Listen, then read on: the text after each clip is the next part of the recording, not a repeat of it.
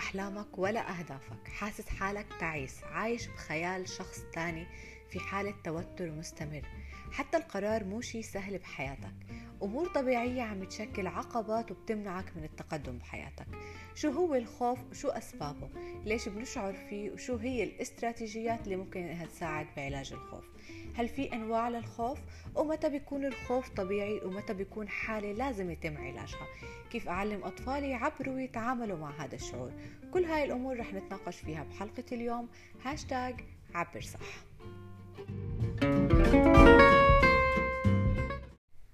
مرحبا وأهلا وسهلا فيكم بحلقة جديدة من هاشتاج عبر صح. اليوم بدنا نحكي عن شعور الخوف وخلينا بالبداية نفهم شو يعني هذا الشعور.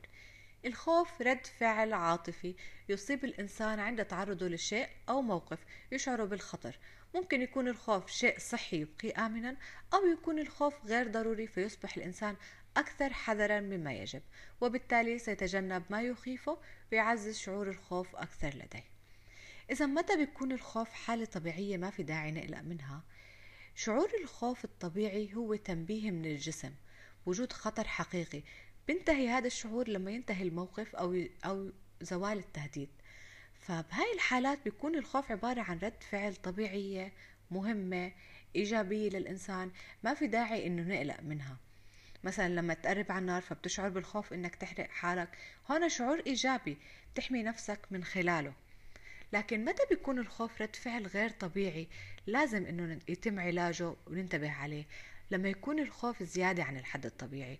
لما يكون الشخص بخاف من أشياء بتبين طبيعية مع مبالغة بردة الفعل بشكل لا إرادي. الإشي اللي بيخليه في حالة قلق مستمر وخوف بيوصل لحد الفوبيا والرهبة.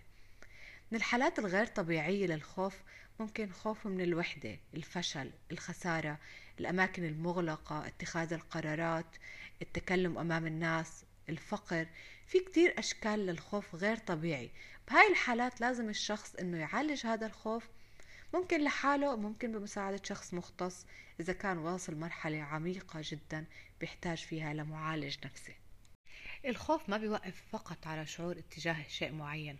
ولكن للأسف أعراض الخوف على جسم الإنسان ونفسيته سيئة جدا. من أعراض الجسدية اللي ممكن يتعرض لها الشخص الخائف منها اضطرابات نفسية اضطرابات الأكل الاستفراغ الرعشة آلام المفاصل والمعدة حتى الأرق. من الأعراض النفسية إنه بيكون الشخص بشعر بالإرهاق الانزعاج خارج عن السيطرة أغلب الأوقات. كل هاي الأعراض وغيرها كتير. ولا واحد فيهم سهل أو ممكن إنه يتم التعايش معه بشكل طبيعي. إذا شو الحل؟ لمتى بدنا نسمح للشعور إنه يسيطر إنه يسيطر ويكون المتحكم بحياتنا؟ لنيجي نحكي عن الحل مع مشاعر الخوف. بالبداية لازم تعرف إنك بتخاف بسبب اعتقادك إنه ما في حماية ما في إشي يحميك. لو أنت حاسس بالأمان ما رح يكون في خوف. فعشان نحل الخوف لازم نستشعر الأمان. وبرضه لازم نكون متصالحين مع فكرة المجهول. إحنا أصلا مبرمجين على الخوف من المجهول وهذا طبيعي إنه ما نعرف رد فعل الناس ما نعرف شو يلي عم بصير ما نعرف شو رح ناخد. فإذا ما كان في مفهوم الرعاية الإلهية رح نضل بحالة خوف رح يكون هو المسيطر. فلازم نطمن أنفسنا. أول إشي لازم نزرع الأمان بالرغم من أي إشي بالحياة. أمر المؤمن كله خير. لازم نعزز نعززها فينا كمبدأ. أمر المؤمن كله خير. أكيد في خطوات لحل الخوف وهاي الخطوات أول خطوة آه، كالعادة حتى آه، حتى نطلع من أي شعور سيء أو شعور سلبي أول إشي لازم تفصل نفسك عن مشاعر خوفك. لا تخلي الخوف هو الكبير هو المسيطر. دائما تذكر إنه ما في إشي أكبر من ربنا. لا تكبر أو تعظم أي إشي بحياتك. الله أكبر. تقبل كل السيناريوهات اللي ممكن تصير. تقبل فكرة الخسارة. اتعلم الثقة والتسليم. ربنا حكى بالقرآن وما كان الله معذبهم وهم يستغفرون. تعلم تسلم نفسك للرعاية الإلهية. والعب على حبل المسميات. توني روبرتس بيقول إنه المسمى اللي بتحطه على الحدث رح يسبب استجابة سيكولوجية لنفس الحدث. يعني مثلا أنت بتخاف تطلع على المسرح. إيه، إذا قبل ما تطلع المسرح صرت تحكي أنا خايف كتير أنا متوتر أنا هلأ رح أنسى الحكي. فكل هاي الأمور أنت رح تبرمج نفسك ورح تقنع حالك بهذا الإشي. ولما تطلع برضو رح تلاقي الإشي اللي أنت اوريدي زرعته بنفسك. أما إذا كنت أما إذا أنت بتخاف من المسرح وقبل ما تطلع حكيت لنفسك هذا شعور طبيعي أنا ممكن أشعر بالتوتر ممكن أشعر بالخوف آه، الناس رح يعرفوا إنه أنا خفت رح يتقبلوا الفكرة هاي بعدها رح آه، رح آخذ على الموضوع رح يكون أدائي أفضل. فهون اوريدي أنت هون عالجت نفسك بنفسك وتقبلت الفكرة آه، وعالجتها وكملت ورح تشوف نتائج إيجابية أكيد. فهون استخدموا المضادات. منشوف في ناس عايشة بمشاكل لكنهم مرتاحين متقبلين الواقع. حياتهم حياتهم ماشية ليه؟ لأنه في إدارة صحيحة للمشاعر. بفرغ بيتقبل بيعالج وبيكمل. طبعا ما بقول إشي سهل الموضوع. أنا قبل ما أدخل على مجال الكوتشنج إيه، كان التعبير وفهم المشاعر مو إشي سهل. وللأسف ضيعت وقت كتير كبير لحتى فهمت إنه الإنسان عبارة عن أفكاره وإنه أفكاره هي الواقع اللي بعيش فيه. من الأفكار والمعتقدات السلبية اللي كانت موجودة عندي زمان فكرة إني أنا ما بقدر أكمل أي إشي للآخر وهاي الفكرة أثرت على دراستي أثرت على تقدمي على فرص كتير كبيرة ضيعتها بسبب خوفي واعتقادي إني ما رح أقدر أكمل للآخر. فالموضوع بيحتاج إرادة بيحتاج جهد بيحتاج ممارسة وتطبيق مستمر حتى يصير طبع وتوصل للراحة النفسية. بدك الراحة النفسية بدك تسعى إلها. مثل ما حكى ربنا إن الله لا يغير ما في قوم حتى يغيروا ما بأنفسهم. إنت إذا ما غيرت ما في نفسك ما رح تقدر تغير إشي بحياتك. تعرف شو المشكلة الحقيقية من شعور الخوف؟ هو إنه بنتجنب نعيش المشاعر اللي ممكن تحصل إذا صار الحدث أو الاحتمال. مثلا خايف تشعر بمشاعر الفقر أو مشاعر الوحدة. يعني الخوف الأكبر إنك تشعر بهاي المشاعر. أكتر من الحدث الواقع نفسه. مهم تدرك أول إشي وعن جد تحس إنه هذا الخوف ما رح يجعل المستقبل أفضل. مشاعر الخوف اللي أنت حابسها وزارعها بحالك عشان تحمي حالك أكيد ما رح تعمل المستقبل أفضل. مثلا شخص عنده خوف من الوحدة. شخص عنده خوف من الوحدة شو رح يعمل؟ رح يضل يجمع الأشخاص حواليه رح يتواجد لأجلهم بغض النظر مين هم ورح يضل يعطي ويعطي على حساب نفسه ويبدأ يصير مضحي فبيخسر بيخسر كل إشي. ليه؟ لأنه الخوف هو المحرك مو الرغبة. لما نتحرك بآلية الخوف رح نبدأ نضر حياتنا لأنه حكمنا على الأمور رح يكون مشوش.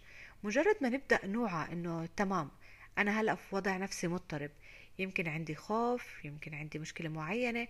وأبدأ أحكي مع حالي وأستوعب شو اللي قاعد عم بصير بإني أراقب حالي وأفعل الرقابة الذاتية. هون رح تبدأ رح نبدأ نتجاوب مع بشكل أسرع مع الخوف. ولازم تدرك إنه أنت اخترت هاي الظروف. حياتك معتمدة على شو أنت بتختار تشعر مو الظروف اللي متحكمة فيك. فبدل ما تستنى ظروف معينة تخليك تشعر بالسلام وتشعر بالأمان وتستنى منقذ خارجي اختار إنك تختبر الحياة وتعيش المشاعر اللي أنت بدك إياها وبدك تكون عليها. إذا بدك تعيش السعادة إذا اختار السعادة طريق اختار السلام طريق. شو ظنك بالله؟ ربنا حكى أنا عند ظن عبدي بي. إذا كنت عايش مشاعر سعادة وتفاؤل وأمان ورغم كل الظروف وعندك يقين بالله إنه هاي الظروف فترة وبتعدي فكون متأكد إنه رح يتسخر لك ظروف تناسب مشاعرك اللي أنت عايش فيها. ومن الحلول اللي بتساعد ومن الحلول كمان اللي بتساعد في حل مشكلة الخوف اللي هو التخيل الابتكاري.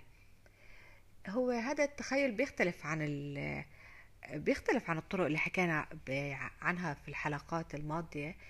أول شي هذا التخيل بدك تغمض عيونك مع تنفس عميق وتشوف كل الصعوبات والمخاوف وتشوف حالك عم بتحلها لأنه لما تحلها جواتك بتقدر تحلها برا وهذا هو الغرض من التخيل الابتكاري. نيجي لأهم جزء من حلقتنا وهو كيف أعلم أطفالي يتعاملوا مع شعور الخوف وكيف يعبروا عنه. أول شي بدنا نحكي إنه الأطفال عندهم كتير مخاوف طبيعية تختلف باختلاف أعمارهم وإدراكهم للأمور. الطفل العمر السنتين ممكن الصوت العالي يخوفه. أما الطفل بعشر سنوات فهو ممكن هون يخاف من الأشياء الواقعية. ممكن يخاف من الطبيب ممكن يخاف من تحصيله الدراسي فكل عمر مختلف عن الآخر والمسببات رح تضلها تختلف حسب الواقع اللي بعيش فيه الطفل.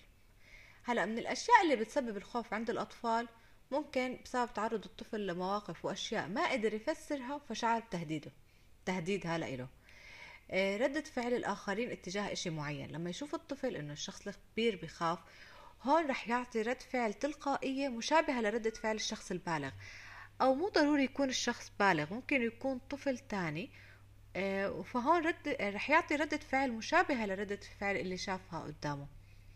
رؤية الطفل لحدث مخيف أو مؤلم ممكن تسبب خوف.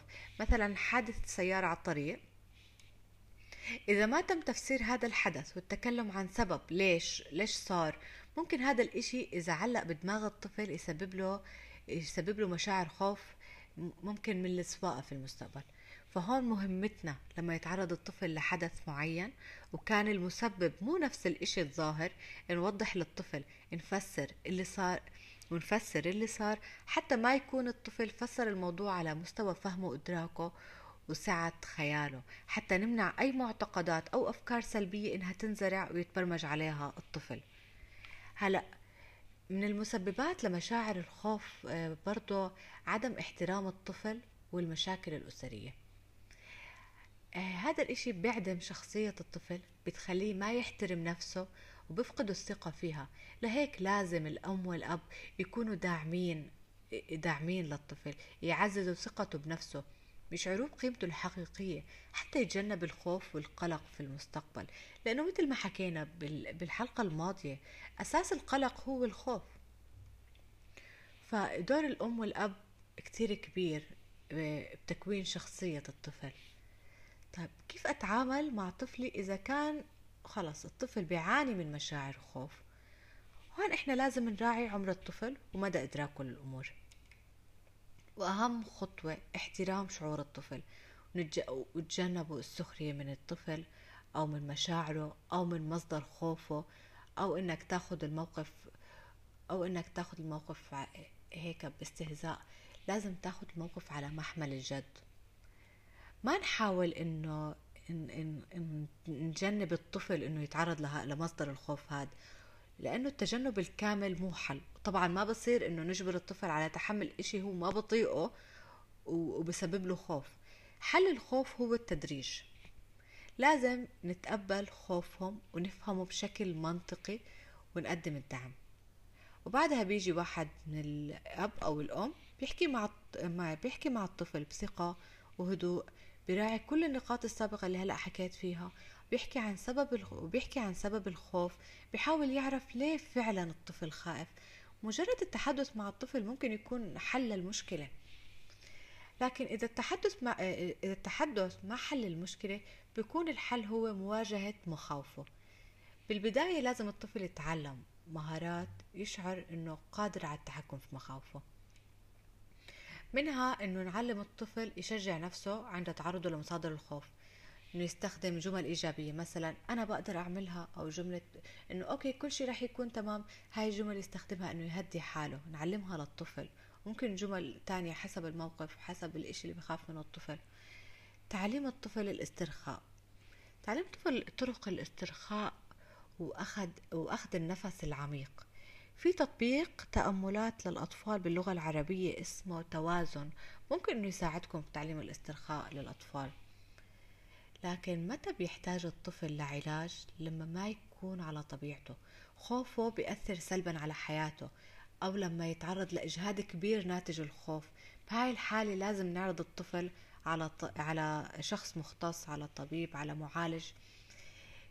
إذا كان صعب إنه الطفل يروح لشخص مختص فهنا ممكن إنه يتم علاجه من قبل الوالدين لكن لازم يكون بحذر. ولازم إذا ما شفتوا نتيجة هون لازم تحطوا واحدة من الأولويات هو إنه أخذ الطفل لشخص مختص. لأنه الخوف إيه العواقب تبعته إذا ما تم علاجها في المستقبل أكبر ما أكبر ما الشخص بتخيل. ممكن إنها تأثر على حياته بشكل كامل. هلأ إذا ما كان في مجال إنه تاخذوا الطفل على شخص مختص ممكن تتبعوا هاي الإجراءات وبحذر شديد. أول شيء عرض الطفل بشكل تدريجي للإشي اللي بخاف منه وعدم معاقبة الطفل على خوفه. هاي كتير نقطة مهمة. ممارسة الأنشطة التحفيزية.